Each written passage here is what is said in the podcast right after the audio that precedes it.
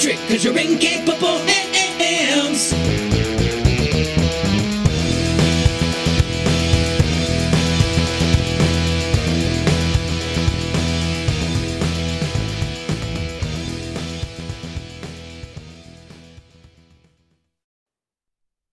Thank you, TJ Drennan. Spencer, aka Free For All here. Welcome to Keep Off the Borderlands. Essentially, I'm just going to be responding to some calls. And I've had some really informative stuff here as well, certainly for me at any rate. And I really, really appreciate that. So without further ado, Hey, Spencer Jason here. You know, if you have to have a dark and gloomy game, just play Morkborg that um, Pete reviewed. I, in fact, I think you said you bought it, a PDF of it. Just go with that. That's as dark and gloomy as you can get. Death metal RPG. Perfect. Mission accomplished. That was Jason from Nerds RPG Variety Cast there. And thank you, Jason. It sounds like you've got it all sewn up. And, uh, well, I guess that's the end of the podcast.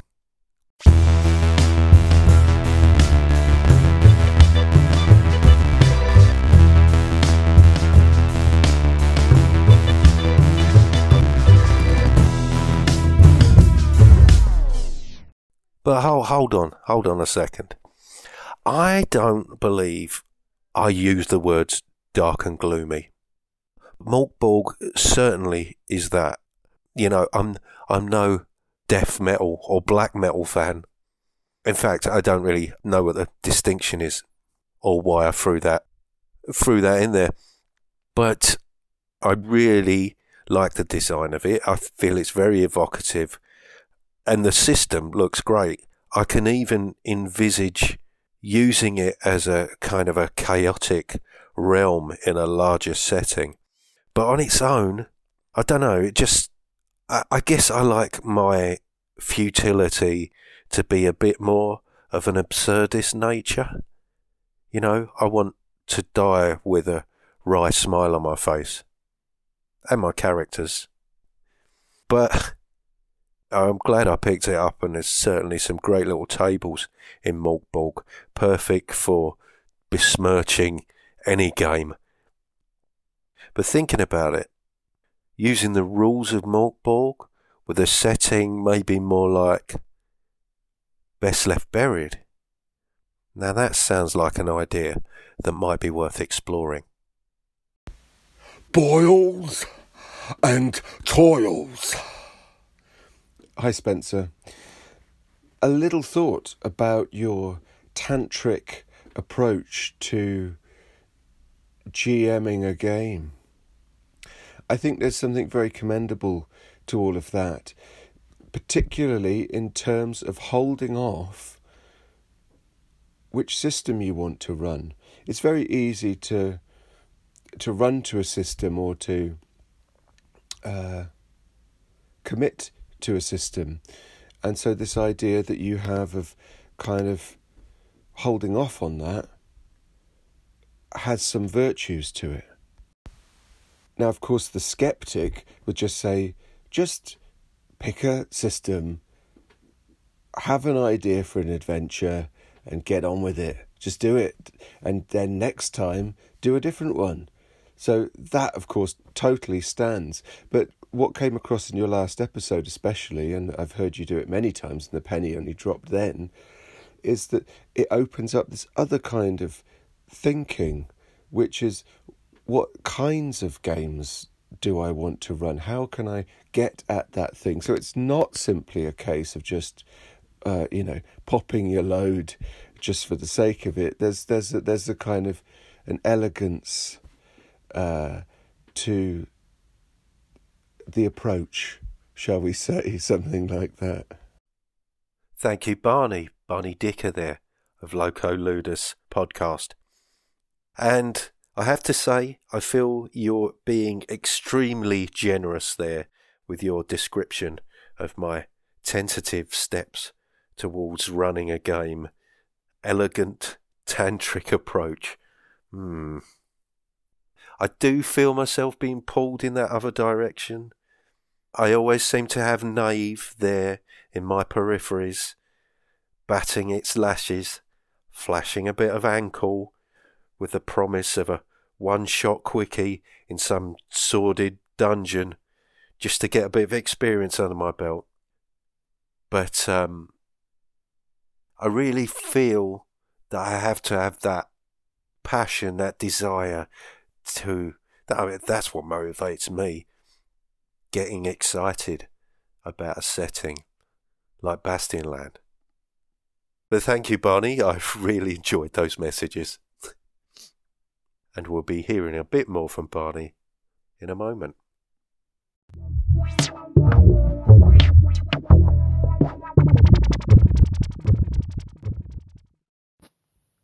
Hey Spencer, it's Liren from Updates from the Middle of Nowhere. Gout and doubt? Oh, you are so funny. You know, I have been thinking a lot about this. I talked on, on my husband's podcast, and I think I even mentioned it on mine, that I've been kind of toying with the idea of running a game. And man, I, you know, it's so funny because I don't really have a preference for what I play. I care more about who I'm playing with than what I'm playing. And so when it comes time to pick something, I find myself leaning towards things where I know about the creator and I like them or I appreciate what they're trying to do. And the game that I'm looking really closely at, once I actually make up my mind, I'll talk more about this on my podcast. But the the person who wrote it, it's an ash can, so it's not even fully done, and they have a really interesting story. So I don't know, we'll see. Hey, Spencer Liren again. Hearing you talk about a game that you're really interested in, but you're listening to what other people say about it and it's putting you off running it, that makes me so sad. If you're the GM and something is bothering you, guess what? You get to change the rule. You get to tweak the rule. You get to talk to your group of players and say, what do you think our interpretation of this rule is as a group? I mean, I don't know, maybe that's frowned upon. I often think when I listen to the anchorites that I am very strongly influenced by the fact that my husband is usually my GM. And my husband is a narrative GM. I mean, he's a person who his interest is in everybody working together. What a cool thing everybody can make together. And from what I hear from a lot of the guys, I'm not so sure that's their focus. It's more like they have a vision that they want to walk people through. I don't know. Liren from Updates from the Middle of Nowhere there, and thank you very much, Liren.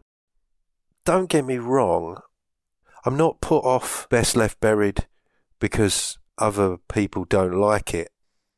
It's more that it's more like the suggestion is it needs a bit more editing and the rules may not be as clear as they could be. I'm not a great reader, I have to say, and I, I really do appreciate clarity and conciseness in a rule book. And it's, you know, the absence of that that puts me off. Well, that's not to say I'm not going to read it because I still really like the setting that it invokes. Um, now, what was interesting there, you say Jeff is more of a narrative GM and likes collaborative play, but you feel that a lot of GMs have a particular vision, a particular story that they want to lead the players through. And it strikes me as funny because a lot of folks would regard a GM that wants to tell a particular type of story as quite a narrative approach to gaming. I think the distinction there is more to do with perhaps collaborative world building versus players exploring the GM's world as the GM envisages it, which I don't think particularly you know, I think is quite separate from the GM having a particular type of story that he wants to tell. He's got a particular type of world that the characters are free to explore, and characters do have an impact on that world and how things play out, but solely through character actions rather than through player suggestions. If that makes sense. Maybe I'm gone off at a tangent. I'm not sure. I really appreciate those calls. Thank you very much, Liren. And I've got a little something else for you, Liren. Now, Spencer, I'm just going to hijack your podcast. This is a message for Liren. Is it really true that you've stopped podcasting? If so, I say fair enough because there's nothing wrong with being a committed caller. It's almost like having your own podcast, right? The thought has crossed my mind. So, um, always the caller, never the host. Hmm. Anyway, just in response to Liren, I think that I live in a musical basically every day.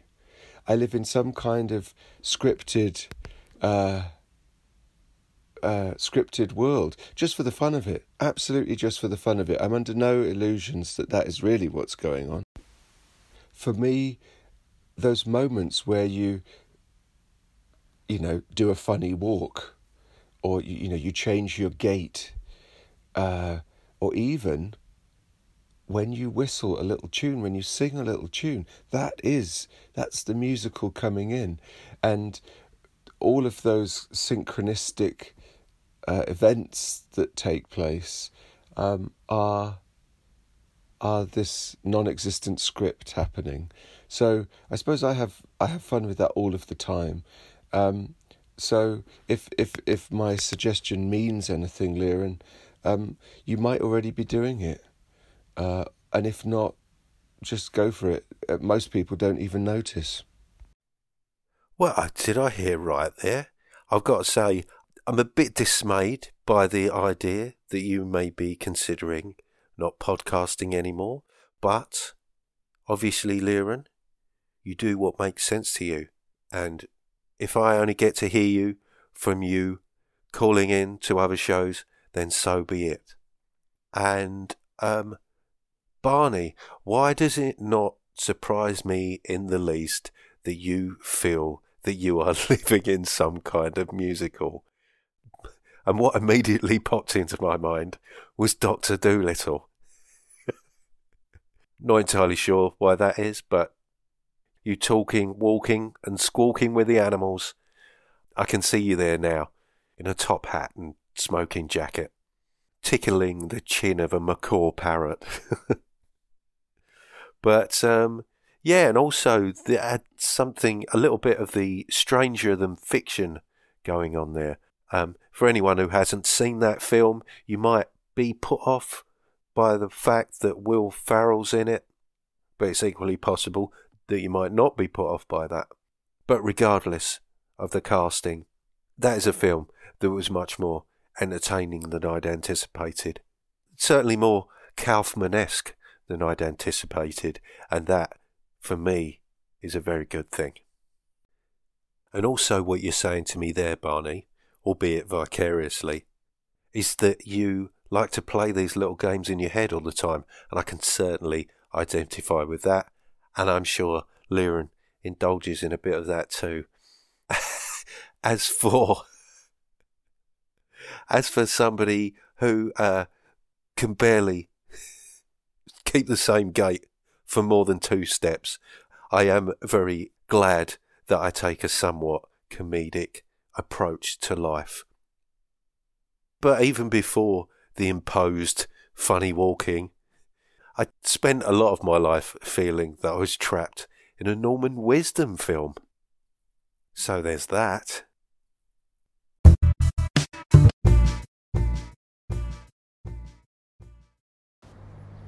Hey Spencer, this is Minion from Confessions of a Wee Timorous Bushi. Um, this is referring to your uh, special something episode, I believe it's called. And in that, Jason asks about uh, what to do, how to treat hit points when you when your hit dice are sorry, your level is drained by undead. Now, uh, possibly OD&D was um, a case of you rolling hit points each time when you attain a level. Uh. That is, rolling all the hit dice uh, from the beginning, including the first. But um, in AD&D, I remember certain character sheets. You wrote down the hit points that you had attained for each level. Th- what this meant was that if you lost a level, the, those hit points could be exactly deducted. Uh, but we didn't do that generally back in the day. We would just sort of like, you know, minus a hit die of hit points, and uh, that was that. Anyway. Hey Spencer, this is Minion from Confessions of a Wee Timorous Bushi again. So, um, regarding your secrets and keys, um, which I believe you said was from the Shadow of Yesterday, I did look into uh, the first edition of Warhammer Fantasy Roleplay. And basically, what they do is um, they're not exactly traits or motivations, but more like um, objectives and role playing. So, you have two kinds of objective the major objective of the adventure, usually just one, and that's worth 1 to 200 XP. And then you have various minor objectives, each worth uh, 30 XP. And finally, you have role playing, which is worth 0 to 50 XPs. And what happens is for each session, there's a, a cap recommended of about 1 to 300, uh, 150 to 300 XP, I believe. I'll get back to you. Home. so, to my mind, this is the one of the first uh, role playing games that introduced XP for objectives and role playing rather than monsters and gold, but I may be wrong there. And I do recall that after this, when the second edition came out, that they started to um, bring in role playing experience points and objectives experience points as well. So this could have been like a, a turning point um, from uh, the older versions of the game to more kind of like a role playing narrative version of the game, you know, or at least cooked into this one that's cooked into the system. Uh, I haven't looked into it more than that, but um, I, it, does that um, map to the secrets and keys? Um, I'm not sure. I'm not sure, but uh, worth looking into. Anyway, talk to you soon. Bye bye. It just occurred to me, Spencer, that uh, not everyone might understand um, what kind of game Warhammer Fantasy role playing is. Um, so, just to clarify, uh, Warhammer Fantasy Roleplay, WFRP, um, uses a uh, career system with advancements. So, advancements can be advancements in uh, ability scores or or it can, can be skills, actual skills. And when you have enough of those ability scores and skills, you can, or if you've had enough of those, you can switch to a new new career, um, pretty much uh, unlimited. Uh, so there you go. So the, the game is being driven by their motivations, I suppose, and their uh, goals or ability to achieve goals, and then they can develop the character freely, not through a level system. All right. Cheers now. Bye bye. Thank you, Minion, for those messages. Really appreciate you taking the time to look into that for me. Minion, also known as Rob from Confessions of a Wee Timorous Beastie, and Bushi, sorry, Confessions of a Wee Timorous Bushi, which is a podcast you should really check out if you're not listening to it. But yeah, thank you. It seems that secrets and keys from the shadow of yesterday are certainly analogous, or is it analogous? Never been too sure about that one. But yes, those ideas of secrets and keys are comparable to objectives and role playing of Warhammer fantasy role playing. Enough so that Clinton R. Nixon cites them as inspiring the system. So, yes, certainly fair to suggest that. And again, I seem to be presented with something present in OSR. I'm doing air quotes there. Seemingly characteristic of indie gaming, but actually already presented in much earlier games. Now I can hear myself putting a slight spin on that, perhaps. So maybe add a pinch of salt to that statement for taste. One of the things I find so great about Electric Bastionland is this wide variety of failed careers that your adventurer can start out with. Is something that takes me straight back to when I was first leafing through that first edition copy of the Warhammer Fantasy Role Playing Rules and discovering that I could have a character who began life as a rat catcher. There's a flavour there. There's um, there's something that triggered my imagination that has never really left me, and has coloured my taste in fantasy ever since. I think. And also, there another game that doesn't really use leveling up, and XP being spent directly on skills and career progression. So, yes, interesting because I hadn't really made that connection myself. And also, this idea of failed background careers, you could even trace that back to yet another game that doesn't use levelling. Hey Spencer, it's Che. Uh, just halfway through listening to your episode uh, where Dave called in and talked a lot about growth and development, and I just wanted to comment that that whole motivation uh, using debt thing that absolutely surely has to come from 1977 Traveller. You know where the adventurers have a starship and a huge, huge mortgage debt, and they spend basically the rest of the campaign paying that debt off. The only exception to that is if they're pretty much a scout, and then they've got it on loan. But the costs of running a starship, man, it's crippling. That is a key motivator alongside the desire to explore the the worlds. And um, I just think, yeah, there's so many things here that you know McDowall has kind of meshed together in his game, of which, uh, by the way, I have no direct knowledge. But I just wanted to say, you know, let's give cre- the credit for debt. Perhaps 1977 Traveller. Game on.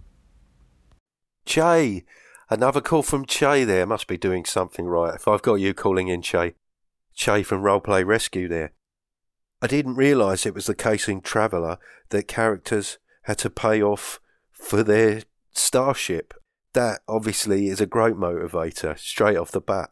I mean, you could argue that accruing debts is part of old D and D, which you know, with the cost of adventuring, employing hirelings, and later owning and maintaining property and stuff like that, right up to kind of domain play.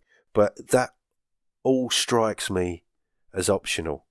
Debt not necessarily being something that you're presented with from the outset with D&D, but yes, it certainly seems to be there in Traveller. Thinking about what you said there, and also bearing in mind your reaction to the use of the term fluff brought to mind something else. I've described Electric Bastionland as being into the odd with more fluff, or perhaps flavour, probably be a preferable term. But that flavour doesn't come from the setting as such. It's essentially baked into those hundred or so failed careers. The setting itself being more of a toolkit that facilitates the rules. And I think that's where Chris McDowall's innovation really is. But more on that coming soon to a podcatcher near you.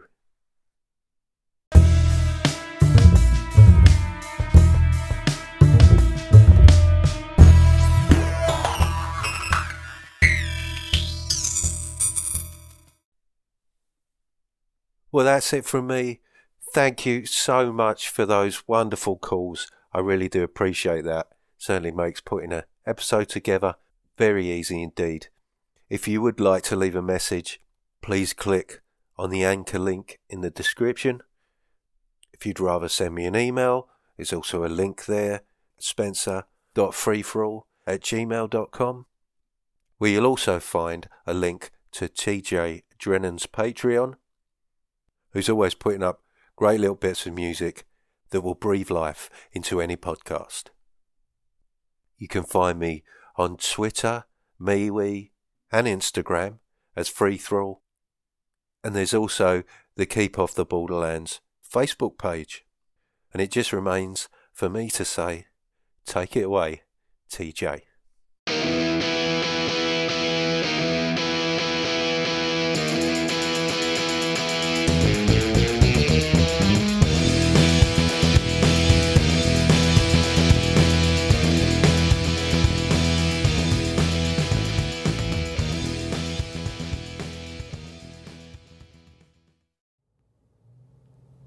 Warning if celebrating the sound of dice hitting the table and pondering the meaning of the many acronyms within your player's handbook doesn't cure that burning sensation, please see your doctor.